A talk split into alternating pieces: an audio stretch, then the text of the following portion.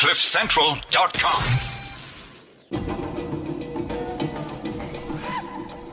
No borders, Cliffcentral.com. Every Friday, 1 to 2 p.m. What's good? It's your boy KF. Those are the sounds of the legendary Pepe Kalle. Now, if you don't know nothing about Pepe Kalle, I mean, you were probably wrong, born in the wrong generation. Millennials wouldn't know anything about Pepe Kalle and the baggy pants. What do we call those? Palazzos. We used to call them palazzos. Rest in peace, Pepe Kalle, legendary Roomba musician. He came up with the dance, the Kwasa Kwasa, back in the late 80s, early 90s. I'm saying this like I was born in the 70s, but yeah, Roomba, Congolese artists, amazing, man. I remember I used to listen to a lot of Pepe Kalle. I remember drives with my dad, and it was still tapes, you know, you still had tapes, and he had a bunch of tapes. It was just Roomba, and we'll be going to the farm every time we're in Zim, and, you know, it's like a 2-3 hour drive of non-stop Roomba, man. And every time I hear it, I mean, music has so many memories to it. Like, I mean, it just, that took me back like 10 or 15 years. And Roomba was a really big genre. Congo actually had a major impact in terms of music, because Roomba was a big genre amongst the expat community in New York. I remember that. And it became very big in Paris, obviously, because Congo is a francophone country. But yeah, diplomats loved. I love the way white people, especially white diplomats, would be around Africans and try to dance to Roomba. White people, you need to stop that shit. But yeah, anyway, we had the main reason why I played Pepe Kalle was because we're supposed to have guests from Congo. Dude actually tries to call me like now. Like, dog, I'm on radio. Like, what's up though? I sent a message, but anyway, Congolese, so they're late. As usual, Central African time. And I've been telling my friends, you know, I've been telling all Africans, guys, we started this show for Africans. No borders. We're trying to unite each other but you know, if we're gonna get it right, you need to be on time. Like, what's going on? Central African time is actually a problem. You're like, no, I'll be there in 10 minutes. And then you're calling me like, I told you the show starts at 1. You're calling me at 8 past 1. I'm like, so what do you, okay. Hello, listeners. Just hold on. Let me just pick up the phone right now. Let me talk to my dude real quick. Like, really? But, it makes me think of the One Africa Music Festival. That was in London. I was actually asking people about it. So, One Africa Music Festival, hosted by Banky W, major professional, big actor, musician from Nigeria. That was done in London. They started off an hour late. Now, an hour late in Africa, we're not just an hour. It's okay. You know, I mean, an hour late isn't that late in Africa. When I was actually reading the article, I was like, yo, that's not bad though. That's not bad. But then when I kept reading the article, I was like, no, it is bad, because Tidal was supposed to stream the whole event. So at exactly 7 p.m. GMT, London time, Green Meridian, but in, okay, London time, they started streaming, but there was nothing going on stage. And, you know, like, there were specific times, because, you know, you get permits. This is London. You know what I mean? Like, so, you know, you've got times that the show is supposed to go until. So it's not like they're going to be like Africans. They'll be like, no, just go on until they're finished. No, give them extra time. There's no extra time, Baba. So I heard artists like Tiwa Savage perform for like 5 minutes. They cut off Davido's set. Some artists didn't perform at all. Like, Cassper Nyovest was there. And Cassper was there with Nadia Nakai. I'm like, Cassper, why are you in London with Nadia Nakai? She ain't performing. Like, what's going on? Is there something they need to be telling us? I think we need to get Cassper and Nadia on the show. Just reveal this Beyonce, Jay-Z thing that's going on. But yeah, I mean, there were some really big artists. I really loved what, first of all, like, I mean, it's kudos to you, Banky W, for, you know, managing to hold an African festival in London. Besides just holding it in London, managing to get Tidal to stream an event with all African artists. I mean, that's big. But then you just had to go and fuck it up. Like, come on, man. Hey, Africa. So Jidenna was also there. I love the way that he's, you know, holding on to embracing his African roots. But Jidenna said, yo, if we keep saying that it's our time as Africans, then we need to be on time. You know what I mean? Which is true. So yeah, reason why my day one, my partner in crime and immigration, Kamu, isn't on the show today. So gotta say congratulations. Kamu had, a baby girl. Palisa, can we get the clap? He just had a baby girl. What's up? Welcome to the world, baby M. Is this for you, Kamu? Yes. Yeah. So, congratulations to Kamu. Man, all my friends, yo, this is going to be a crazy year. All my friends are having babies. If not the second, it's the third, like, out of all of them. Like, everyone's just popping in. this year alone, I've gotten 3 calls say, yo, okay, so you're an uncle again. I'm like, golly. I'm like the world's greatest uncle. Like, you know what I mean? But I always tell my friends and especially my friends' wives, if we are going to get along, please, every barbecue or no, every bride that we have, expect a different girl. Expect a different bad. This is the only way we're going to get along, because I'm not a relationship type of person. For real though. Palisa, don't look at me like that. This is supposed to be a monologue. So I'm not talking to you. I'm talking to myself. But anyway, like if we're going to get along, they just need to realize I'm not that relationship person. I'm not that person who's going to invite them to a wedding or to Lobola. I'm not going to settle down and have one woman in my life for the rest of my life, unless the woman who's sitting across me says yes. The cynical woman, she can't even hear me. But anyway, I think the volume is down. But anyway, it's not happening, man. Like, I'm just not that person. And it's not that I wouldn't love to settle down. I think I'm a very particular person, and I'm just hard to be with. And I need my freedom.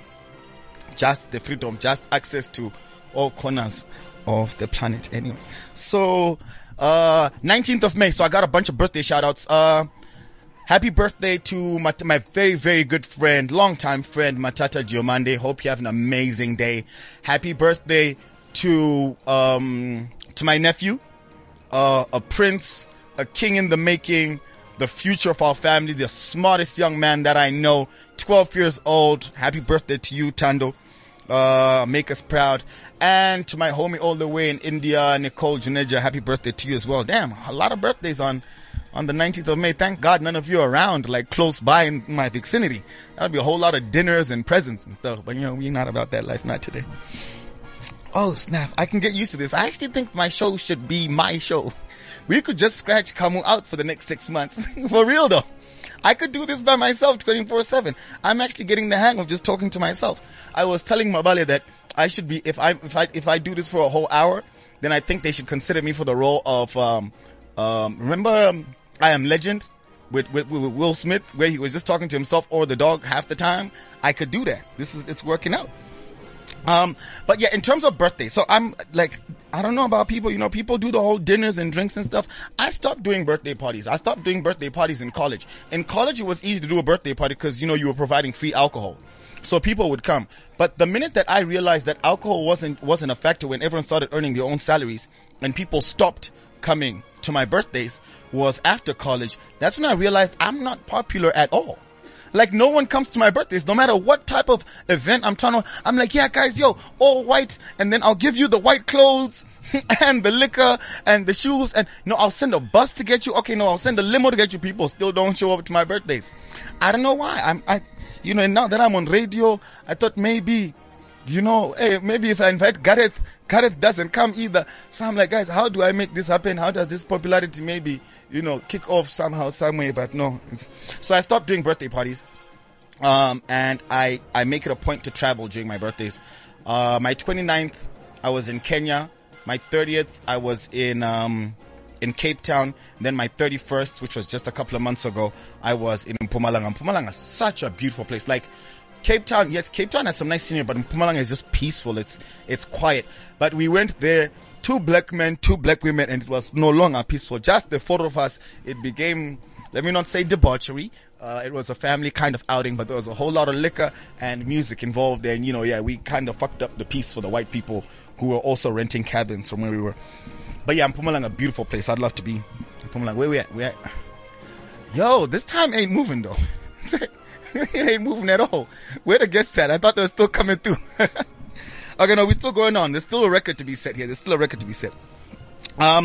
So yeah, but then birthdays, the reason why I've always wanted to do birthday parties, like celebrate my birthday with people. And even when I travel with people. And my dad was very big on birthdays. You know what I mean? It's something that's very, very big in our family. Like, we go all out. Like, even if we're having like a family dinner and it's just one of those chilled dinners. No. You have to wear a suit. And my dad and mom are like old school, like rural, like village. So every occasion as a child growing up, I'd have to wear a suit and a bow tie and suspenders. So when you see me in a suit and bow tie and suspenders now, this is actually not my fault. Like, I just grew up a classic man. You know what I mean? I'm the hashtag just say. My parents loved dressing up. Like, it was their thing. I think it's because they only started wearing shoes when they were like 16 or 17. Which is actually true. I'm not even exaggerating. Like, my dad wore his first pair of shoes when he was 16. But I think, you know, coming from that kind of background, I mean, you know, you want to make the most of whatever you have. Speaking of my dad and my parents, man, ain't nobody hustle like those people. So yeah, I mean, like they were, their education was a big deal for them because they didn't have it. And then raising these kids who grew up most of their lives outside the country, just like that dynamic was just very crazy for them. They, you know, they're out of, and I remember on my dad's 80th birthday, we bought a picture of him that was on eBay. And it was taken at some conference, I think during the Lancaster House Constitution agreements in Lancaster House, obviously. That's 1979? 1979. But my dad is very big on taking pictures, which is why I take pictures a lot. Not selfies, though. You know what I mean? If it's a selfie, I think a selfie is only a selfie if it's just you in the picture. If it's a group of us, then it's like a group selfie. I take a lot of group selfies. Whenever I'm out with people, I like taking a lot of pictures. But it's because my dad, you know what, he used to take a lot of pictures when we were young, and he's got them all documented because he didn't have that opportunity. I think the youngest picture he has of himself, he was probably 46. They didn't have cameras. Like, I mean, you know, like where'd they get the cameras from? You know what I mean? So, and even if cameras were there, like he grew up in the village. This is a dude who wore his first pair of shoes at 16. And when we say shoes, we're not talking Puma. We're not even talking New Balance. You know what I mean? We're probably talking Manyatera. Manyatera. That's what we call them in Zim. We call them Manyatera. So these are shoes that are made out of old tires. So you literally take an old tire. That's the sole of the shoe. Then you take some other straps of the tire. You know, you create. That was probably his first pair of shoes. But yeah. So I mean, those little things that my parents didn't have growing up are things that they made sure that we had. Birthdays, pictures. You know, dressing up and stuff. We used to dress up for everything, man. We used to dress up every week for church. And I'm like, can I just probably wear a pair of pants and a shirt? Like, I'm there at church looking like I'm going to an African wedding. Everyone else is like, where are these kids coming from? Is it their baptism today? What's going on? Like, it was crazy. Like, it would overdress, and it wouldn't just be. I remember my kindergarten. And it was a black kindergarten. My dad hated the fact that but I went to a black kindergarten, and on our graduation day, they had us wear red. Who makes kids wear red on graduation day in kindergarten? So we were dressed in red and white. Red suspenders, red bow ties, red ties. I had the funky haircut with the, what do you call this? The box cut. Nowadays people call them a fade, but we had them back in the 90s where there's a whole lot of hair, like that funny ass haircut that El Tito has. He's too old to be having a haircut like that. But yeah, that's what we grew up on. But I mean, in terms of the whole no borders aspect, I think a lot of Africans grew up, or maybe, yeah, I think a lot of Africans, a good percentage of Africans grew up outside the borders of Africa and experienced a lot of these different cultural, you know, especially between parents and children, because your parents grew up here, right? And they spent all their lives here, but then when they move and then they raise you in a foreign country, it's that gap in cultures between you and your parents, because you're growing up with a bunch of, you know, like foreign kids. And you know, then you're going home and what you're experiencing at school, and then you're going home. Like, I remember going home and saying, Mom, you cannot hit me because I'll call childline. Mom, I was told at school that you're not allowed. Pah! Very quickly, go call childline now. Did they teach you at school what diplomatic immunity is? Yes, we are diplomats. They cannot arrest me. I'll beat you again when you come. So I mean that variation in terms of being a kid, you know, growing abroad and then having your parents being as rural as my parents were. We ain't playing. We ain't playing like that. But I mean, it is something that's, I think, within our generation, what they call the millennials. I still do not agree that I'm a millennial. I was born in 1986. I'm 31. I cannot be called a millennial. I do not feel privileged to anything. But in terms of that dynamic has really shaped modern day African culture amongst parents and children. And I think we've lost a big portion of our culture. And when we think culture, unfortunately, we think, female genital mutilation, right? FGM. We think of all the bad cultural practices. No, culture is dynamic, which means we move on. But there are certain aspects, the principle, the core aspects of our culture are what we need to keep. Our languages, for example, you know, very important to keep our languages. Very important to keep our literature, our history. I don't understand a school that doesn't teach African history. Like, I really don't get it. Like, I had a friend who was like, I've never studied Chinua Achebe. I'm like, what? You do not know Chinua Achebe. You have not done one Chinua Achebe book. Like, that's ridiculous. Like, Atho Fugard, Tsitsidangarembwe. I mean, it's important for us to keep these thingamajigs within our thing. But I've also got to say, this has been a hot topic over the week. I've got so much to say, actually. I can do this. I told you, Palisa, I can do this. But anyway, rest in peace on a very serious note. Rest in peace to Karabo Mokwena. She was buried earlier today. I heard her sister give a very emotional speech over the radio. I mean, it's a very saddening issue. And you know what? We spoke about this with Simpu, and she just looked over here like, I need to hear what this motherfucker is going to say. What is this nigga going to say? Yeah, but today's a monologue, so you can't join in, Simpu. Ain't nothing happening. I just get to say all I want. No, but on a for real, I mean, it's a very sad situation. My only issue with what's going on now is that I hope that it has not been taken over by opportunists. There's the march that's going on today. I heard about a march today. I heard about a march today, but I know there's definitely a march tomorrow.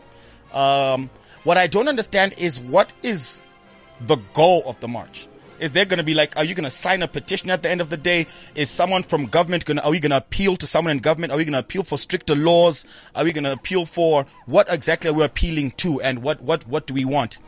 In everything that we do, there needs to be an aim, there needs to be a goal, there needs to be a mission statement in order for us to actually, come up with solutions and make things happen. I also hope that the men who are included in this march are not opportunists who are, either looking, because I know somewhere out there is a dude who's thinking, oh snap, there is a problem here. Let me open up an organization, start an NGO, and probably get funding and help women out of this situation. If it's coming from the bottom of your heart, go ahead, do it. If you're just trying to make a quick buck, then yeah, I mean, that would be sick. But yeah, I do believe that the cause, the problem is very obvious, and it needs to be tackled. How to tackle it can be very difficult. I think the starting point and where I am going to start off as an individual, and what I hope where most of my friends are going to start off, is by changing themselves, treating women better. And it's not even about you might not beat women, but there is something that we do. Sometimes you use the B word, you know what I mean? Sometimes, you pull on a girl in an offensive way. I mean, we all do certain things. We can't deny that we all do certain things. So why don't you start with yourself, change yourself, be the change that you want to see, and naturally the children that you raise will also follow in tow. Your nephews, your sons, yada yada, your friends will follow in tow, hopefully. And I think that's the best way to go as individuals. I'm not about becoming a social media crusader. Like I said, no one even comes to my birthday parties, so I don't know why any brother would be listening to me if I said, yo, stop beating up your girl. But yeah, I'll just say it anyway, stop beating up your girl. Rest in peace to Karabo Mokwena. Women are on the alert though, because I heard, I don't know how many people, actually a lot of people use Tinder. I would want to ask people in the studio right now to raise their hands, but they're not really listening to me. But anyway, with a raise of hands wherever you are, how many of y'all use Tinder? I know a lot of people are on Tinder. Yeah, don't shake your head, Dory. Don't shake your head. Justin's not here. He can't see you. But anyway, a lot of people are on Tinder.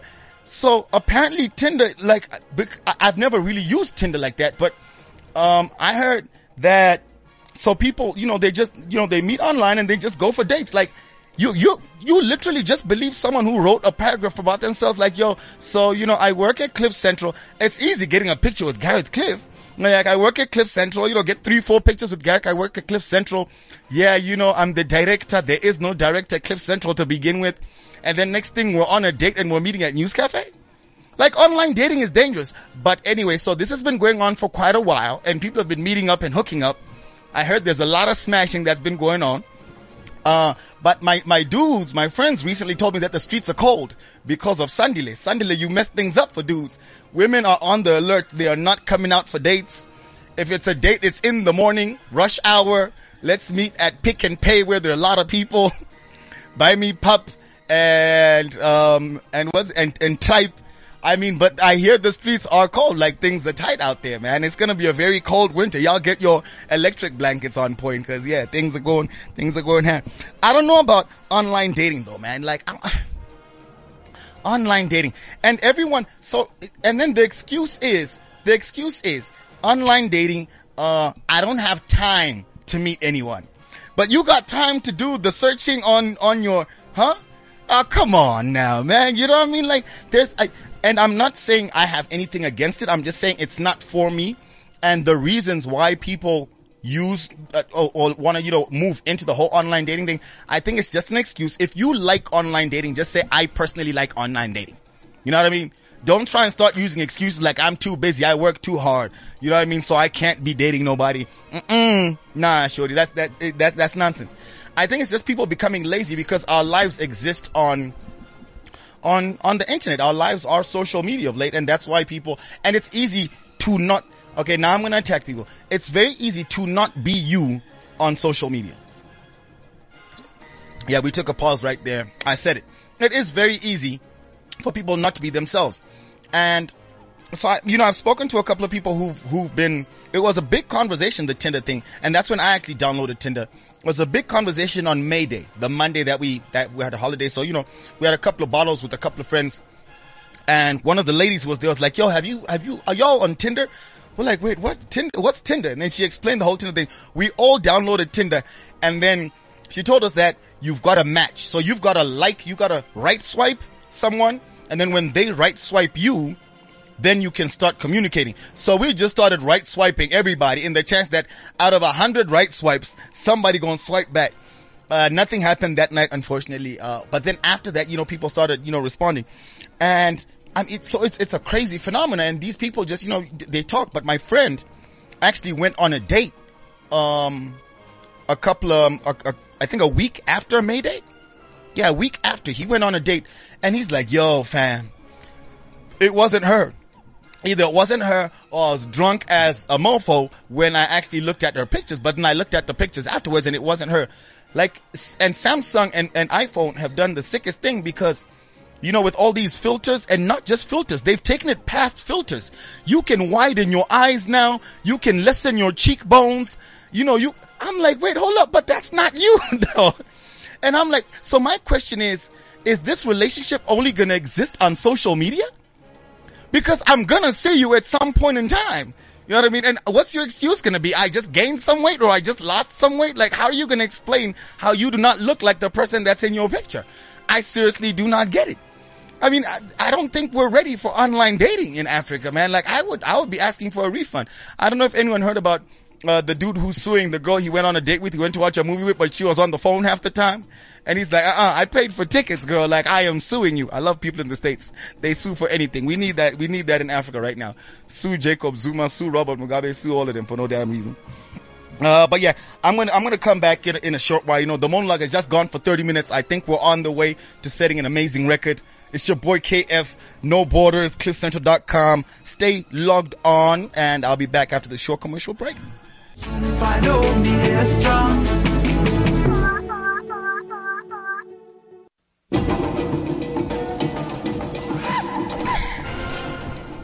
Cliff Central, No Borders. I'm back, about to complete this record breaking what do you call milestone, 1 hour of monologue from the unpopular KF on Cliff Central.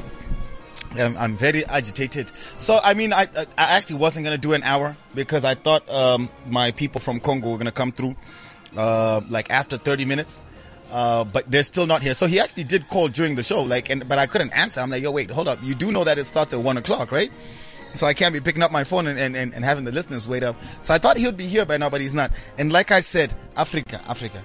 We keep saying it's our time. Can we at least be on time? In the great words of Jidenna, the Nigerian immigrant. But yeah, time is a major issue with us. And there's so many aspects of the African Renaissance, that African empowerment, that we keep blaming other people for change, that we ask other people like why Africa is still where it is, when it's actually just us. We need to do the work. Typical example, and I wanted to give this example in terms of the whole men are trash situation. So I'm going to take it back to Africa in itself. So we had, I think most of our generation, our parents fought the war. If you're an 80s baby, then your parents were definitely a part of one of the revolutions, from whatever country you're from within Africa, except obviously for Ethiopia, because they were never colonized. But do you think that in their struggle for equality, in their struggle for empowerment, in their struggle for freedom, they went to white people and said, excuse me, white people, you need to fight for our rights. Like, wait, hold up. Like, we are the ones colonizing you. Like, why would we fight ourselves to decolonize you? Right? So now, in terms of the whole men are trash situation, that's the same thing. Women are on social media telling men, y'all need to tell each other to give us our rights. When you need something done, when you need not to ask, because no one asks for empowerment. People empower themselves. No one asks for equality. The minute you ask someone for equality, it means it belongs to them. It means you're asking them to grant it to you. You take equality. And in our fight for women's rights, in our fight for the realization of women's rights, in our fight for the realization of a woman's dignity, I think people who should be at the forefront of this fight are women themselves. The conversation needs to start with women. Women need to empower each other. You know, whatever support groups, whatever the case may be, and say, okay, girl, this is what's happening in your life. Get out. And I think that is the starting point.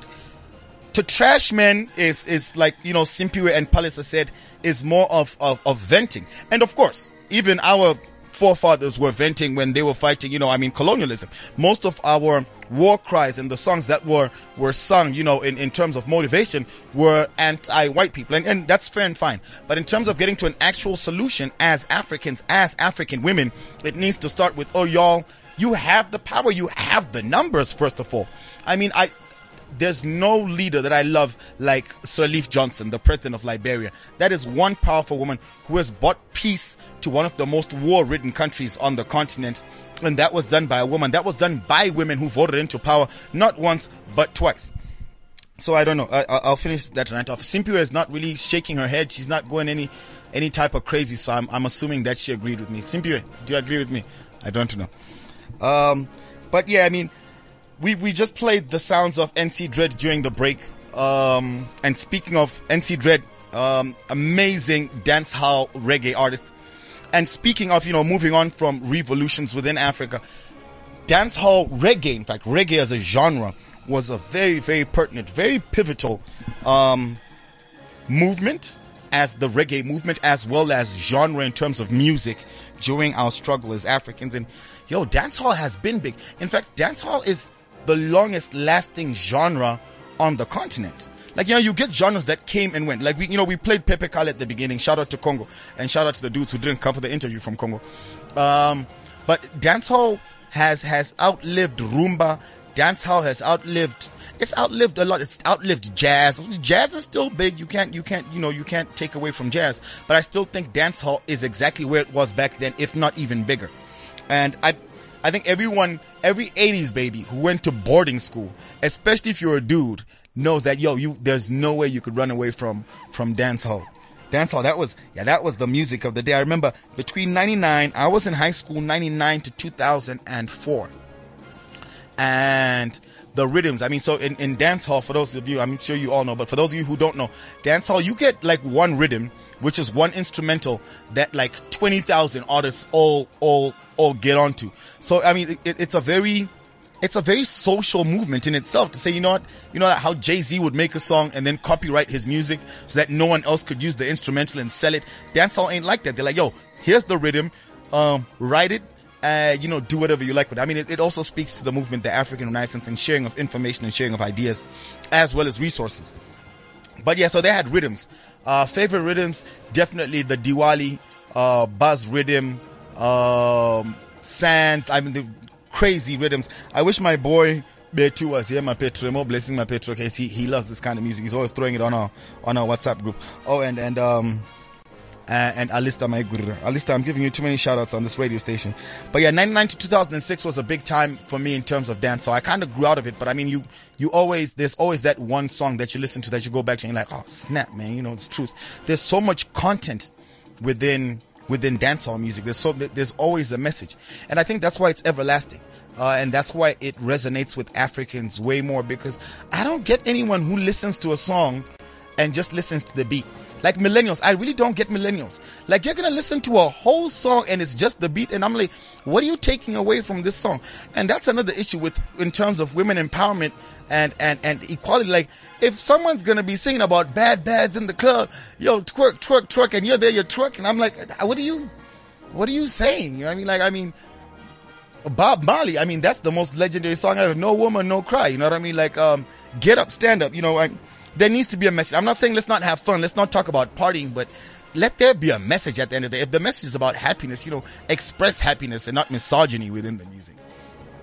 But I do want to say, like, music within Africa, there has been empowerment in music within Africa. I remember growing up, like I said, I mean, there was a lot of dancehall, and the dancehall wasn't local. NC Dread is a local artist. We've got a lot of local dancehall artists now. We've got Pato Ranking from Nigeria.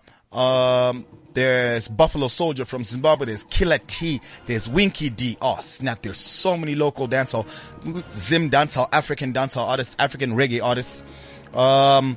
But in terms of back then, like when we were growing up, when I was listening, most of the dancehall we were listening to back then, a lot of it was actually foreign music. Now, I mean, at that point in time, okay, I did have an iPod later on, but I had a Walkman to begin with, and I had a lot of tapes. I remember the bootleg tapes, the blue tapes. This is not going to get me in trouble, right? Can I say things? It's the statute of limits, it's 7 years, right? It's definitely more than 7 years. I said 99. If the feds are listening, I said 99 to 2006. It's been way more than 7 years. I can't get arrested for this. But at that point in time, there were tapes, and we had these blue tapes. You know, you'd rewind and fast forward with an Eversharp pen, and you knew exactly where the song started and ended because you had those little markings and stuff. But yeah. Most of the music I listened to, I remember the first album I probably had growing up, probably in the 7th grade, was the Players Club soundtrack. That was Ice Cube in them. Then after that, I had No Way Out, Puff Daddy and the Family. Victory. That was legendary. And then from there, you know, I had a lot of DMX was the It's Dark and Hell is Hot, Flesh of My Flesh. Okay, I mean, crazy time in terms of music. But what's amazing is it was amazing music, especially between 99 and 2006. I think some of the greatest music during our time as 80s babies was between the years of 99 to 2006. Now, some people would go back and say Pac and Biggie. But I mean, we were kids when Pac and Biggie were rapping. I don't think I could really identify with what Pac and Biggie were doing. Black Panther movements, you know, killing each other on the streets, especially as an African. I don't think you could relate.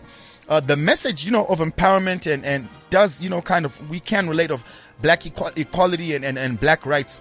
But not to the fullest of extents. 99 to 2006, I mean, empowerment for us was no longer just police killing us. It was more about economic, financial equality and liberation. So someone like Jay-Z, someone like Nas would speak more to me, like, you know, fine, you know, you can vote, but what's your vote doing for your bank account? What's your vote doing for your kids getting into good schools? So it's a different discourse in the conversation. And I think our music would my legends in terms of music would definitely have to be, Nas, Jay-Z, Eminem, you know, around those people. They speak more to the struggles that I have faced in life. But anyway, point being that a lot of the music that we had on us back then was a lot of Western music. The empowerment of Africa as a continent, the African Renaissance, the revolution in Africa isn't actually going to start with financial equality, with, you know, trying to, you know, push our resources ourselves, trying to, you know, mine ourselves. And the African revolution, the African Renaissance has actually started with our music, and it's amazing. I was looking at my playlist, and I think I have one Drake song that some random person sent me. I've got my whole phone, and I got 128 gig on my phone. Yeah, being braggadocious. But I've got one Drake song. What else I got? I got a Drake song, and I mean, I don't know. I got the Usher album, Hard to Love. I got the Usher album. I love that album. But I mean, basically what I'm saying is that there's so much African content that's out there. So many Africans are listening to African music. The quality is above par. It's international standards. And I think in terms of opening up opening up an industry and moving away from that feeling that, okay, everything, because we still think that everything foreign is better than everything local. So we still wear the Gucci, we still wear the Prada, the Louis Vuitton, Yves Saint Laurent. But in terms of music, we've moved. There's been a shift.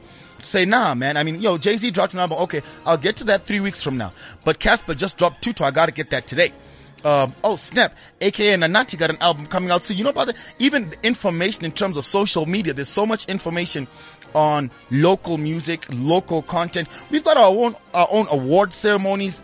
Artists are being signed. And the West has noticed this because they're coming here trying to sign us. And kudos to people like Cassper, AKA who, maintained not being signed.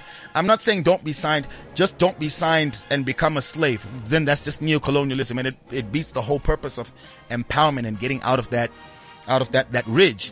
But I mean, you gotta give it up to African musicians. You gotta give it up to people like Yuma Sekela and Oliver Mtukudzi, who definitely Salif Keita, who opened up the roads. Rest in peace, Pepe Kalle. People who opened up the roads for music to become an industry. People who actually started raising their children and paying school fees and employing people and paying salaries based off of music. And I do definitely think that the first industry to become empowered, the revolution of Africa started with our music. Man, these kids are making a whole lot of money though. Like I was what how does WizKid, Nasty C buying all these big cars? It's crazy, and it's a whole industry. You got radio. Like, I mean, we're on radio because these dudes are doing their thing. But yeah, I mean, I think that is the first step for Africa, and it's an amazing step. And it speaks to the conversation that we have, that we're trying to build as No Borders, that, people are still messing up. Africans are still messing up because of Central African time and not being on time for anything. But I mean, that's the whole point, to say no borders. Let us discuss amongst each other. Let us share knowledge amongst each other. Let us know what's going on in each other's countries in order for us to progress. Unity in diversity. There's no way you can make it as an island, and a lot of African countries need to realize that. I mean, certain mistakes that we're making have already been made by our counterparts, so we can learn from them. And if there was that exchange of information and knowledge, we'll make our paths to some stage. I mean, that utopia that we're always aiming for, it would make that journey, that path much easier. And that's what we're trying to do on No Borders. We call ourselves the AU of Africa, but the AU don't do nothing. So we are going to bring, if people can start being on time, and if we can have people reaching out to us, definitely. I mean, I've tweeted dozens, and that's the thing. Africans don't support anything African. I had an argument on Facebook. God, okay. Yeah, this is going to go on for a bit, but I had an argument with someone on Facebook. So there's a movie that came out recently in South Africa. I'm not too sure. Palisa just left, so I don't know. There's a movie that came out in South Africa recently, and everyone was like, yo, give it a 20 million rand budget.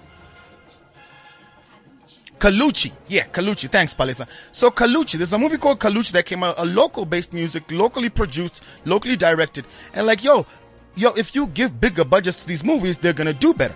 So apparently Kaluchi got 20 million rand. Which is still just like $1.5 million, but that's a big budget here in Africa.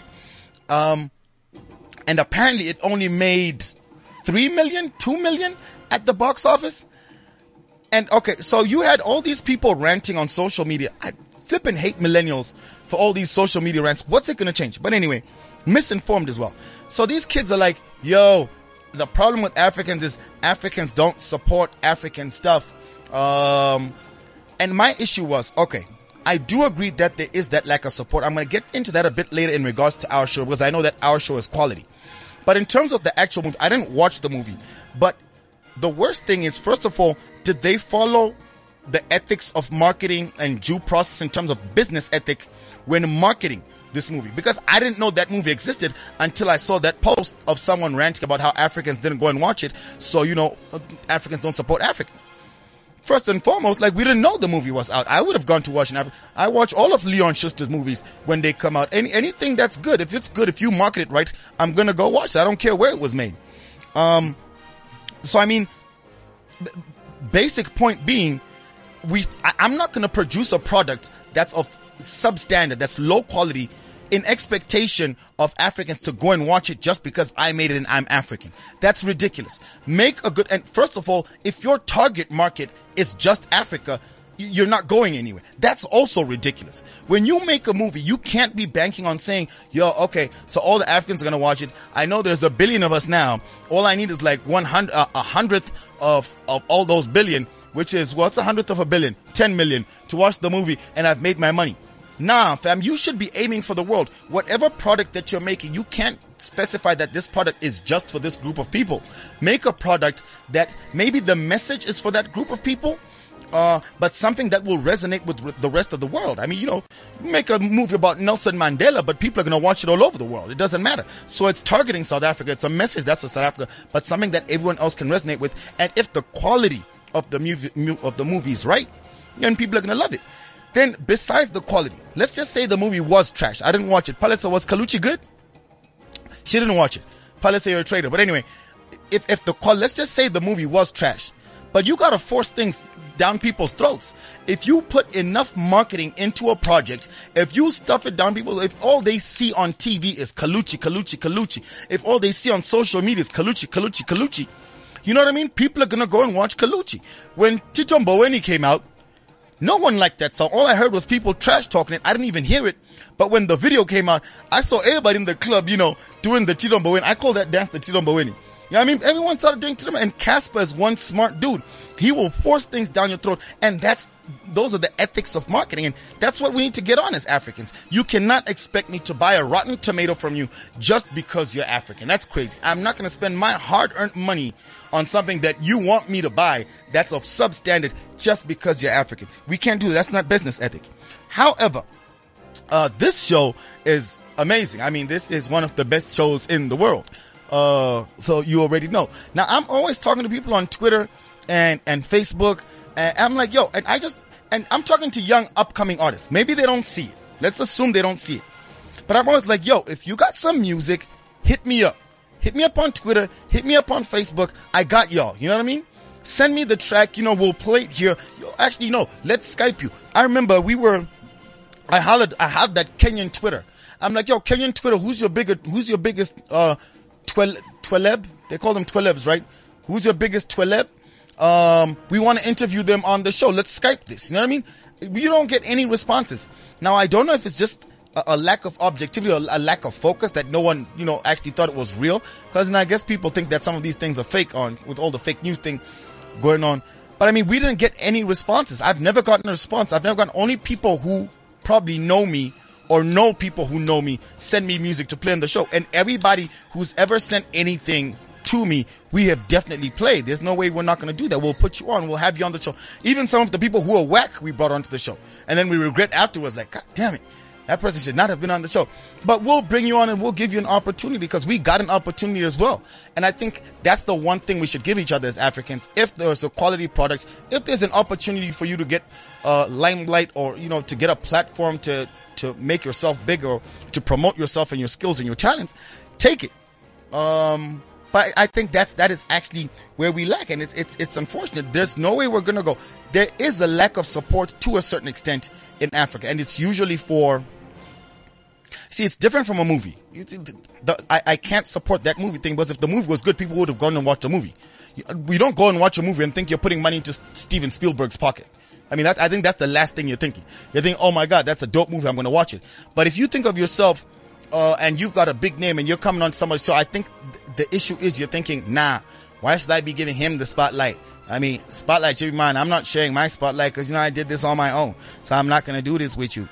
And that's the beginning of our demise. And Jidenna said it as well at the One Africa Music Festival in London, where he said that when he came down to South Africa, I actually went for the Jidenna show. That was sometime end of last year. Was it end of last year? End of last year. And he came down and he was expecting to do collaborations with certain people, but no one actually came up and organized anything. And, you know, a lot of things were disorganized. You can't come up last minute to Jidenna and be like, yo, let's do a song. But there were no actual preparations. There's a need for preparation. There's a need for us to start planning, organizing things as a people on a continent. Otherwise, you know, we're just pretty much headed for disaster. There's so much disorganization and there are always those expectations that I think BEE, affirmative action, that's what I'm going to say. That's what fucked Africa up. Because then you've got all these people who woke up millionaires and didn't know that it's, you need to start from the bottom.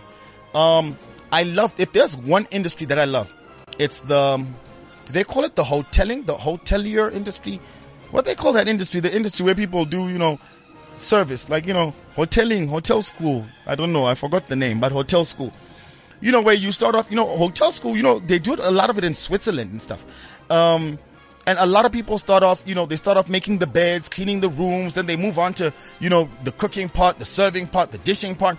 They move to the reception. It's a whole process, because for you to get the top and be the manager or the head of a hotel, you've got to know each and every process that occurs within your industry, within your hotel. So that if someone messes up, you know exactly what to fix. Now, the problem with BEE is you came straight from the struggle, or maybe straight from, from Robben Island. Baba, here you were in the struggle, here's 50 million, open business. It doesn't work that way. If you look at families, especially Arab families and even Asian families, dad started off with a bakery, made that bakery work, son worked in the bakery. When dad retires, he leaves the bakery to the son. Son understands how the bakery works. Son expands from the bakery and says, okay, I'm moving on from just the bakery. I want to make this a restaurant. Son understands the how to make food, the preparation of food, basically because of the bakery. Or let's say he opens up a cafe. So he knows, you know, everything about confectionaries. Moves to the restaurant, starts the restaurant, understands how a cafe works, and then moves on to the... But you see, there are building blocks. Then that turns into a restaurant. Then that turns into a hotel. That turns into, you know, a multinational, you know, a franchise of hotels, you know, the Hilton. How does that work? That works from understanding each and every segment of a business. That's not going to work. That's not going to work if we're just here giving each other 50 million and then just saying, okay, fine, 50 million, start your business today. You're a millionaire. Let's move on like that. Snap. Palisa. I think I need like a crown. Dory, do we have like a trophy? It's been an hour just me talking to myself. I'm actually kind of sweaty. Simpu, don't hate. Come on. Just bow down for a dude. Come on now. Huh? Just do the bow. It's been an hour. I just been talking to myself. Monologue. I can do this. I think, someone talked to whoever directed I Am Legend. I'm the next off. I Am Legend 2. The Kessiwed. Really? Did she just boo me? At the end? Yeah, she just booed me. Golly. Snap. Anyway, like I said, man, that was Kisser's monologue on Africa. Like, I got so much to say about Africa, but, you know, I think we're trying. I think one thing that we do not do enough is give ourselves a pat on the back. So many strides have been made on this continent. We've moved forward. We've done a lot considering where we came from, and we still got a long way to go. Let's not stop criticizing. Let's not stop, as Jacob Zuma says, yes, because this is democracy. I will allow them to say whatever they want. However, if this was a dictatorship, you don't know where. That's actually a warning. I think Jacob was like, Baba, do you really want me to do this? Because I can do this. This can become a dictatorship very easily. Kudos to you, Africa. Thank you for listening in.